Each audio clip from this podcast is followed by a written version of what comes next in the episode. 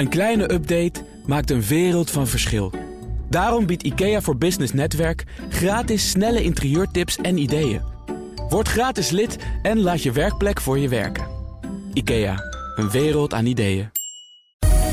Boardroom Panel. Twee juristen van het Klachteninstituut Financiële Dienstverlening zijn gaan werken voor ABN AMRO. Misschien wel om de bank te helpen verdedigen, juist bij het Kifit. En ASML zit met de handen in het haar omdat dieven van bedrijfsinformatie in China kunnen doen wat ze willen. Dat en meer bespreek ik in het eh, Boardroom Panel. En daarin zit Leen Papen, hoogleraar Corporate Governance aan de Nijrode Business Universiteit. Voorzitter van de Raad van Toezicht van Unive Dichtbij. En ook voorzitter van de Raad van Toezicht van het SNS Reaal Pensioenfonds. En wij zijn nog in afwachting van Annemieke Robeek, commissaris bij Eneco en voorzitter van uh, het bestuur van Social Finance NL. Um, Leen, je had ook te maken met een brug volgens mij, hè, die open stond. Ja, ja, ja Uh, de brug stond open. En, uh, dus dat was even haasten, maar ik was op tijd, hè, Thomas. Wij vermoeden dat Annemiek te maken heeft met diezelfde brug. Maar goed, Ja, ja, ja. eh, wij zien haar vanzelf eh, de studio eh, inlopen. Laten we beginnen met het eh, Klachteninstituut Financiële Dienstverlening, het KIFIT. Eh, dat orgaan behandelt klachten van consumenten en ondernemers tegen banken en verzekeraars. En ABN AMRO kaapte daar twee juristen weg... die nu voor de bank aan misschien wel dezelfde claim werken... die ze nog kennen vanuit hun KIFIT-verleden. Eh, wat dacht je toen je dat hoorde? Nou ja, kapen is natuurlijk al een zekere connotatie. Hè, zo van, eh, dat Met kan excuus. niet. Eh, nee, dat kan. Eh, en ik denk dat het natuurlijk ook past. de draaideuren noemen ze dat wel eens. Hè. Het komt natuurlijk vaker voor. ehm, en daar zitten twee kanten aan. Aan de ene kant is het ehm, bijna onvermijdelijk. Je hebt kennis nodig en die haal je er zo eens kan krijgen. Dus banken doen dat in dit geval bij Kivit. Maar andersom gebeurt natuurlijk ook. AFM, Nederlandse Bank, halen natuurlijk ook wel eens werknemers bij die banken. Nou, maar weg. andersom gebeurt het in dit geval niet... want het KIFIT hanteert een afkoelingsperiode Ja. van een jaar. Ja, dat is Dat waar. is misschien wel een wezenlijk verschil. Daar is het. En die, die, die, eh, zeg maar die afkoelingsperiode is natuurlijk ook niet voor niks. Hè. Dat doe je ook om te, te zorgen dat er geen dingen kunnen gebeuren die je niet wil. Dat belangen niet op eh, de verkeerde manier worden vermengd. En eh, ja, dat het dan toch gebeurt is op zich ja, niet bijzonder, denk ik dan. Het is niet bijzonder. Overigens, om ABN AMRO nog te verdedigen... daar zegt men dat deze mensen niet werken aan dezelfde klacht... dat ze een andere portefeuille hebben. Maakt dat ook een wereld van verschil? Kan ik me zo voorstellen. Het antwoord is, je hoopt dat ze dat op die manier ook doen. Je kan het natuurlijk nooit helemaal eh, beoordelen... want ja, contacten tussen collega's zijn er natuurlijk altijd. Eh, maar je hoopt dat de bank verstandig genoeg is... om die zorgvuldigheid inderdaad in acht te nemen. Annemiek, hoe was jouw eh, weg hier naartoe? Fijn dat je er bent. Nou ja, Eigen nog. ik dacht nog van laat ik toch iets eerder weggaan, want ik had de verkeerde tijd uw agenda gekregen. Ehm, maar na, over dit ABN AMRO. Oh, meteen to the point. ja, dat, Heel sorry, goed. hè, want daarvoor zitten we hier. Ehm, ja, ik vond het niet chic hoe dit gebeurt bij ABN AMRO. Omdat als Kifit zelf zegt van je moet een jaar in acht nemen... dan moet je dat zelf ook doen. Maar wat me inhoudelijk wel verbaast... Toen ik nog commissaris was bij ABN AMRO... speelde dit ook al. Heel goed Ja. dat je het zelf zegt, want daar had ik jou natuurlijk op aangesproken. Ja, natuurlijk, dat dacht ik al. Maar ik dacht nog van, nou, hoe is het toch mogelijk dat een bank van dit formaat dit zo lang laat slepen? En waarom altijd tra- eh, het vertragen en traineren in plaats van met een goede klantgerichte oplossing komen? maar je, dan, dan heb je het over de, de Oplossing. klacht inhoudelijk. Ja, ja, Ja. Dat is het ene. En het andere is van, als je deze mensen aanstelt... Kijk, de bank heeft gelijk als ze zegt... kijk, we- er is gewoon heel veel verkeer... tussen de verschillende eh, toezichthouders en de banken enzovoort. Maar dan nog moet je wel kijken wie zet je waarop. Ja, en, en, en wat ik net alleen vroeg, de, de bank verdedigt zich door te zeggen... deze mensen zijn niet inhoudelijk met die klacht bezig, ze hebben een andere portefeuille. Eh, de stichting Geldbelangen, die dit aanhangig maakt, Precies. zegt... ja, maar deze mensen zijn wel Ja. een van de zeer weinigen... die communicatie kunnen inzien onderling tussen de banken en het kievit. En dat is toch gevoelig. Ja. Wat weegt er dan zwaarder? Nou, Ik denk toch eh, de integriteit naar de klant. Ja. Zeker. Ja, goed, maar Marleen, jij zegt ja, het is aan de orde van de dag. Hè? Ik bedoel, er zijn nou eenmaal mensen die in een bepaalde wereld actief zijn en die shoppen bij elkaar. Ja, daar is het ook. En eh, onvermijdelijk. Eh, maar alweer, die zorgvuldigheidseisen moet je wel in acht nemen.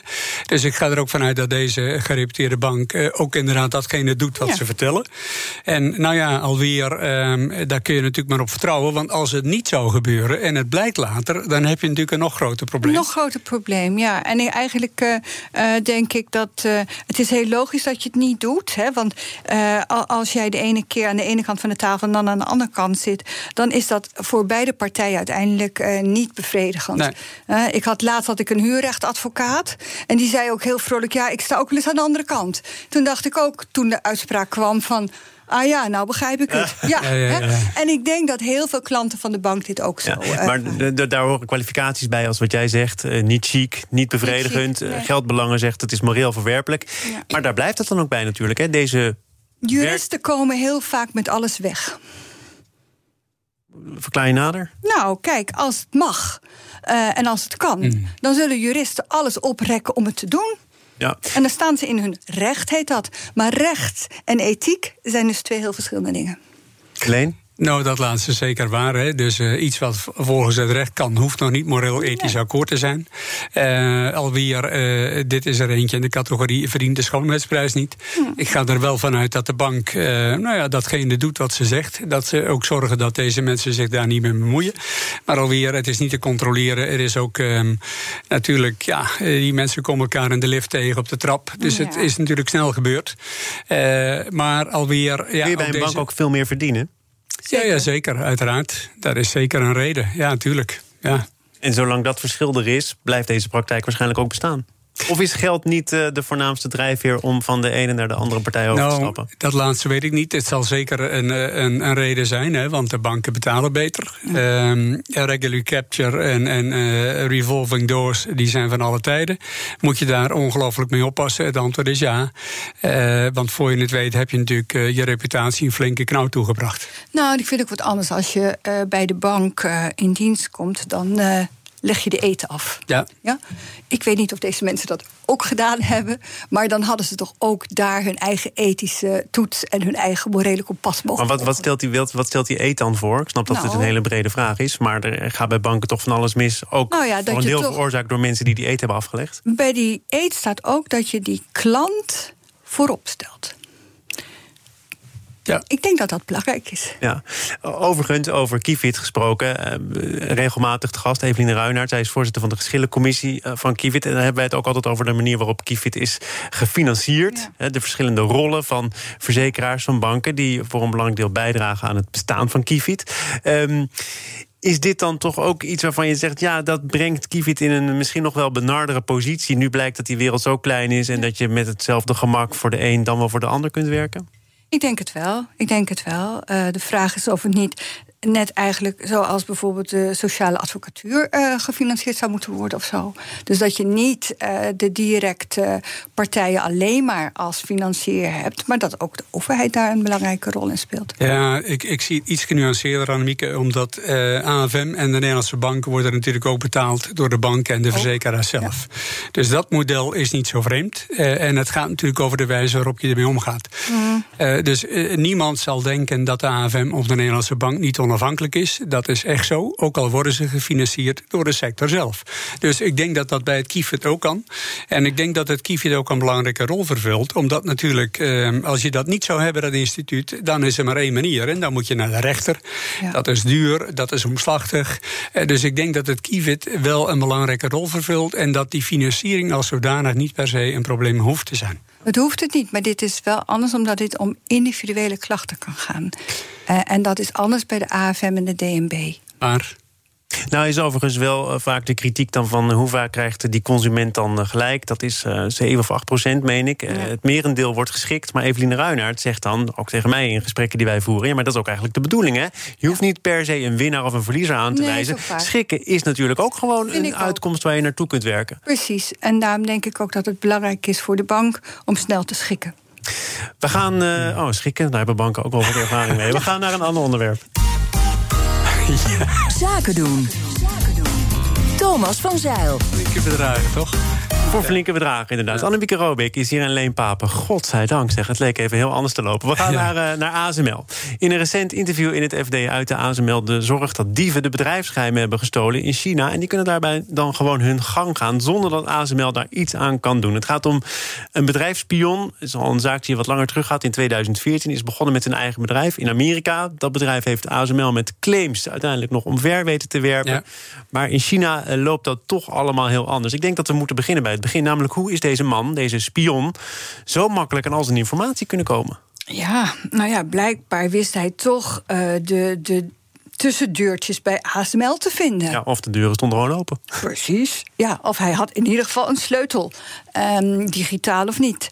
Eh, En wat me eigenlijk bevreemdt bij deze zaken, uh, is dat ASML zo in het midden blijft staan. Want uh, het is een zaak die nu gespeeld wordt als eigenlijk een internationaal veiligheidsrisico. Ja, kan je haast zeggen. En uh, dat is het denk ik ook. Want we hebben nog maar kort geleden hebben we de hele uh, zaak gehad van... ja, kan ASML wel de, zijn machines ook naar uh, China exporteren enzovoort.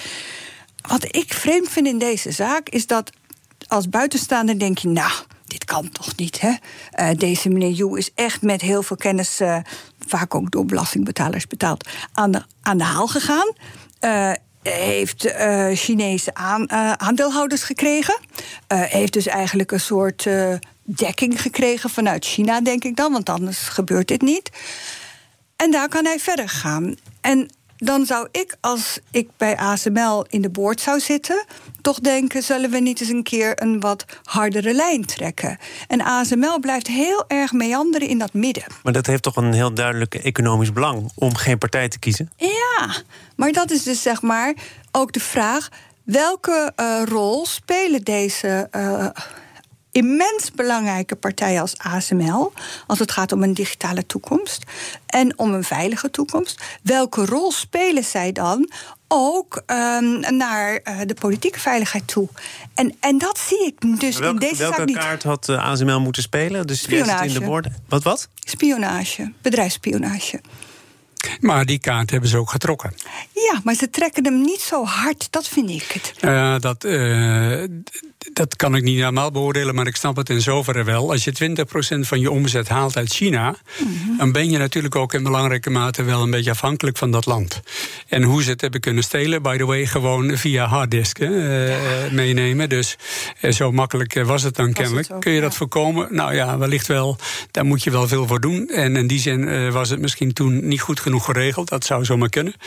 Maar dat je nu inderdaad tussen de skillen en de geribdes moet varen als ASML. Dat snap ik wel. Dus ze hebben een tijdje lang het risico gelopen dat Trump zei: je mag niet leveren aan China. Ja. Dan wel dat als je het toch doet, dan uh, mag je niet aan Amerika leveren. Ja. Nou ja, en beide landen zijn inmiddels natuurlijk hele belangrijke partijen voor uh, ASML. Dus dat je dan ook even zoekt naar die middenweg, uh, Annemieke, zoals jij die beschrijft, die is denk ik ook wel weer logisch. En helaas is de wetgeving en de rechterlijke macht in China waarschijnlijk een beetje anders en een beetje minder afhang- of onafhankelijk dan wat wij graag sure. zouden zien. Sure. Maar dan kan je dus ook afvragen met of bedrijven die zo een. Um zo belangrijk zijn hè, voor, de, uh, uh, voor, voor onze economie. En dan bedoel ik echt ook de westerse economie. Uh, en de vrije markt die we daarin betrachten.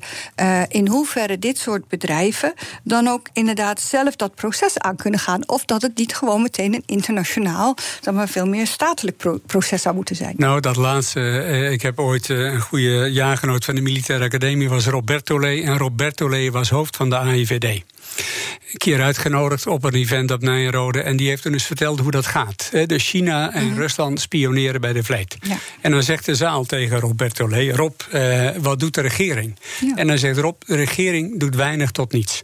Die gaan achter de schermen natuurlijk wel het gesprek aan. Maar ja, inderdaad, uh, we zijn een klein landje. Uh, we hebben ook een economisch handelsbelang met en Rusland en met China. En uiteindelijk is het dan wel een stukje ketelmuziek. Maar je kunt verrekte weinig deuken en een pakje boter slaan. Is dat fijn? Nee, dat is het niet. Dus je moet vooral beginnen aan het begin. Zorgen dat ja. het niet kan gebeuren Precies. dat jouw spullen worden gejat. Hoe dat kan gebeuren? Ik heb er toevallig eerder deze week ook al een gesprek over gehad met Esther Jans. Ik spreek haar één keer in de twee weken over internationaal zaken doen. Ja. En zij zegt, ja, het is misschien in Nederland uh, vloek in de kerk. Misschien mag het ook wel niet, maar je moet er altijd rekening mee houden dat een Chinese werknemer niet alleen een individu is, maar onderdeel mm. uitmaakt van een groep. En dat verplicht je er wel bijna toe om toch wat extra onderzoek te doen naar de achtergronden. Je moet eigenlijk ook van tevoren wel weten: is mijn bedrijf actief in een van die sectoren? 16 mm. sectoren zijn dat die voor China van belang zijn. En dan hoort daarbij dat je. Ik weet niet of dat dan dus wettelijk mag, ja. maar dat je Thomas, toch. Dat, dat is waar, hè? en uh, je moet absoluut niet naïef zijn. Maar bij ASML werken 150 nationaliteiten. Dat zijn er heel veel. Hè? Dus als jij een Chinese staat bent en die wil kennis hebben... en stel dat er geen enkele Chinees bij ASML werkt... Oké, dan vind je een Vietnamees, dan vind je een Taiwanees, dan vind je een Nederlander. Dus ik heb niet de illusie. dat nooit doen. Nee, natuurlijk niet. Dus ik heb niet de illusie dat dat het probleem zou voorkomen. Ik vind wel dat je die screening moet doen en dat je daar alert mag, op moet mag zijn. dat eigenlijk ook? Ja, weet vind niet ik of er wel. jurist. Jij vindt van wel. Ja. Ja, ik doe het zelfs met interns die uit China komen. Ja, omdat ik dan en, eh, bijvoorbeeld de docenten bel van eh, de opleiding. Komen ze er wel eens niet doorheen dan? Nou, het zijn vaak goede gesprekken die ik met die docenten heb. En dan krijg ik niet eh, van een, maar van meer kanten krijg ik iets te horen. En dan heb ik de gesprekken. En dus ik vind, je mag niet over één nacht i- ijs gaan. Zelfs niet als het een intern is. Waar? Dat is dan duidelijk. Nog heel even over de positie die, die ASML inneemt. Hè. Het feit dat er ook twee staatsfondsen in dat bedrijf participeren... dat deze bedrijfsspion in China is begonnen. Daarover zegt eh, de CFO... er bestaat niet één Chinese overheid. Eh, Die zie je in vele geledingen, lokaal, centraal. Ik kan niet overzien wie wat wist over ons intellectueel eigendom... op het moment dat die fondsen instapten. Wij weten zelf niet eens wat Dongfang... want hoe heet dat bedrijf, met onze technologie heeft gedaan. Is dit dan toch ook weer diplomatiek uitgedrukt... geen vijanden willen maken? Ja, want ze zeggen zelfs dat ze niet eens bewijs hebben dat het hun codes zijn. Dus Ja, het is maar dat komt- inderdaad- Het, het- het is nu nog, eh, volgens Roger Das, eh, eh, brochure. hè. Dus het is nog geen machine. Ehm, en dus kan ook nog niet worden vastgesteld of een inbreuk is gemaakt op patenten. Eh, maar, zei je ASML, op het moment dat dat er wel is en dat blijkt... hebben ze potentiële klanten al even gewaarschuwd van denk erom. we komen je halen op het moment dat het blijkt... dat het inderdaad inbreuk is geweest op onze patenten. Ja, we komen Maar de halen. grootste markt zit, in hun, in, zit in China zelf. Wij hebben dat toen vroeger ook wel bij, met Draka meegemaakt. Eh, dat we zagen dat eh, in de fabrieken van Draka in China. eh, nou, daar, het is niet van Draka het patent. Het wordt gewoon eh, gebruikt, gedeeld, vermenigvuldigd. Ja, en eigenlijk verliest eh, volgens mij ASML op deze manier toch een belangrijk deel van de Chinese markt binnen tien jaar. Ja, ja, is dat zo? Want zelf proberen ze dat natuurlijk ook toch wel te bagatelliseren. hè. Het is niet de kern Ja. van ons product, het is maar een deel. Eh, nee. Sterker nog, ze hebben daar in Veldhoven natuurlijk ook vaak genoeg gezegd... wij zijn zo ver, we zijn zo Zeker. innovatief... wij zijn zo heel duidelijk de nummer één. Wij zijn eigenlijk niet na te maken. Is dat nog een beetje hooghartig te? Nou, eh, ik denk dat het ook voor een deel waar is trouwens. Eh, Je doet het niet zomaar na, dat blijkt ook wel, want anders was het natuurlijk al lang gebeurd. Ja. Eh, de vraag is altijd natuurlijk hoe lang duurt je competitieve voorsprong en, voordeel. En ja, dat is natuurlijk een voortdurende red race. En hoe dat over tien jaar eruit zou zien, Annemieke, ja, het zou zomaar kunnen zijn dat dat dan toch een belangrijk deel verlies van de markt wordt. Maar alweer, ASML is zeker een bedrijf wat eh, tot op heden uitstekend in staat is gebleken om eh, welke competitie dan ook voor te blijven. En hoe komt dat? Komt dat door de CEO of niet? Daarover gaan we Ja, het nu ja, ja. hebben, namelijk het, Oh, ja. eh, het succes. In hoeverre is dat te danken aan de leider? Hoogleraren Janka Stoker en Harry Garretsen schreven daarover in het FD... dat het succes van topbestuurders vooral berust op omstandigheden... niet op hun kwaliteiten. Sterker nog, misschien wel op toeval. Nou, dat eh, is een flinke deuk in het ego van al die topbestuurders, denk ik dan, Leen. Of hebben deze wetenschappers het niet bij het rechte Nou, eind? ik denk dat ze het wel bij het rechte eind hebben. Eh, full by randomness, hè, Nassim Taleb. Eh, toeval speelt een enorme grote rol. Eh, complexiteitstheorie, veranderingen die in één keer zich voordoen. COVID-19 is een voorbeeld. Dus dat is van alle tijden. En dan kun je als CEO pech hebben en je kunt mazzel hebben. Wat je natuurlijk wel kunt doen, is als CEO je bedrijf zodanig eh, prepareren voor eh, onzekere toekomsten. Dat je adaptiviteit, zoals ze dat zo mooi noemen, je lerend vermogen zodanig is dat datgene wat je niet wist en wat zich dan voordoet, dat je daar toch op een zekere zin op kunt eh, Dan reageren. ben je gewoon een goede topbestuurder, dan ben je een goede CEO. Ja. als je ja, dat kunt. eh, jawel, dat ben je dan ook. Maar dan nog kun je pech hebben. Hè. je kunt je voorbereid hebben op een toekomst die zich niet- niet voordoet. Eh, en je kunt toevallig net een goede keuze hebben gemaakt. Kijk naar Philips, eh, heel lang geleden. Eh, die een fantastische DVD-recorder had ontwikkeld, VHS. En het werd niet de standaard en ze hadden pech. Hij was wel beter qua kwaliteit. Is dat dan pech of is dat wat anders? Ik denk eh, pech. Maar de CEO is daar niet voor weggestuurd. eh, toen. Hè? Nee. Het was gewoon pech. Was gewoon gezegd, ja, we Ja, zijn niet zo goed in marketing. Ik zou er wat anders naar willen kijken. Ehm, vanuit de boardroom zeggen we ook heel vaak horses for courses. Hè, dus eh, welke paarden zetten we voor welke wedstrijd in? Nou, je kan soms een, eh, met een mindere CEO... Die kan toch het geweldig doen en een enorme uitstraling hebben bij zonnig weer. Nou ben ik toch enorm benieuwd naar een Een concreet voorbeeld. Uit jouw eigen ervaring. Nou, wij hebben een oud KLM-directeur uh, cargo gehad. die een enorm zonnige tijd dacht te hebben. Je neemt me vast niet kwalijk, maar ik moet even googlen wie dat dan is geweest. Ja, Emil Eurlings. Oh, die? Die dacht. Hè, maar die was buitengewoon charmant. Maar die had uiteindelijk toch de pech. Hè, uh, dat hij.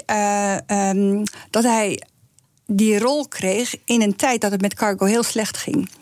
Pak ik nou een ander collega, uh, als ik kijk naar de door mij zeer uh, gewaardeerde Elbers, dan zie ik dat hij alles heeft meegekregen in de tijd dat hij CEO werd. Ja, we hebben nog nooit zoveel gevlogen. En dan komt COVID. En dan moet je toch vragen van kan dan die CEO die het zo een ongelooflijke uh, stevig draagvlak heeft in de onderneming, kan die ook tegen dat Franse geweld op? Ja? Want dan is het game is anders geworden. De game is anders. En uh, ik denk dat, uh, uh, dat de heer Elbers heel goed zijn mannetje staat. Oh, oh, ik dacht dat je naar iets anders aan het toewerken was. Maar ik denk dat het inderdaad wel zo is van de tijden veranderen. En uh, juist zul je niet alleen naar de CEO moeten kijken, want de CEO moet eigenlijk in deze tijd steeds meer een, wat we noemen een low self hebben. Een klein ego, omdat hij het met zijn team moet doen. En dus moet je zorgen, juist als CEO, dat je met je team door die bumpy roads. En dat betekent, dat, een, dat, dat betekent dan ook dat een CEO niet bij iedere rimpeling meteen maar moet vertrekken. Want dat zou natuurlijk ook bijna on, onwerkelijk of onwerkzaam Nee, maar dat worden. misschien wel eens het team sneller uh, veranderd kan worden. Kijk, er zijn boeken geschreven uh, in overvloed. Hè? Good to Great um, en Search of Excellence. Waarin natuurlijk bedrijven de, uh, werden benoemd die het goed deden. Waarvan en die deze dan wetenschappers weer, nu zeggen dat dat... Uh, ja, een aantal jaren later bleek dat dus weer niet zo te zijn. En lag dat dan aan de CEO die de verkeerde dingen deed? Lag het aan de context, omstandigheden? Ik denk dat dat laatste waar is. En de vraag is hooguit dan, had die CEO daarin iets kunnen betekenen? zeker wel iets. Ja. Maar ik blijf van mening dat toeval ook zeker een grote rol speelt. En kun je het toeval naar je hand zetten? Hmm, ik geloof iets te veel in complexiteitstheorie en chaostheorie. Ja. Dat dat maar zeer beperkt mogelijk is. Ja, en ik denk ook dat een ander nog iets speelt. Hè. Bijvoorbeeld als we kijken naar de Europese CEO's, die spelen toch minder de ego-kaart dan de Amerikaanse CEO's. Okay, dus als zeker. we bijvoorbeeld kijken naar de boeken die jij net citeerde, dan is dat absoluut de tijd van de ego-ego's, super-ego's. En waarom werden dat super-ego's? Nou, nou, niet omdat Jack Welch nou een geweldige auto neerzette met die Ford K. Ja, een oma-autootje. Maar omdat hij een geweldige ghostwriter had. Die hem de hemel inschreef. Ja, ja, en dat was ook de tijd. Hè? Zeker. En dat is nu niet meer zo. Over tijd gesproken. Dank Sorry. voor jullie bijdrage aan dit panel. Leen Paap, hoogleraar Corporate Governance aan de Nijrode Business Universiteit. Voorzitter van de RVC bij Unive dichtbij. En voorzitter van de Raad van Toezicht van het SNS Reaal Pensioenfonds. En Annemieke Robeek was hier gelukkig ook. Commissaris bij Eneco en voorzitter van bestuur van Social Finance NL. Dank voor jullie komst. Zometeen dan uh, ik door over de fijne kneepjes in het reclame. Een kleine update maakt een wereld van verschil. Daarom biedt IKEA voor Business Netwerk gratis snelle interieurtips en ideeën. Word gratis lid en laat je werkplek voor je werken. IKEA, een wereld aan ideeën.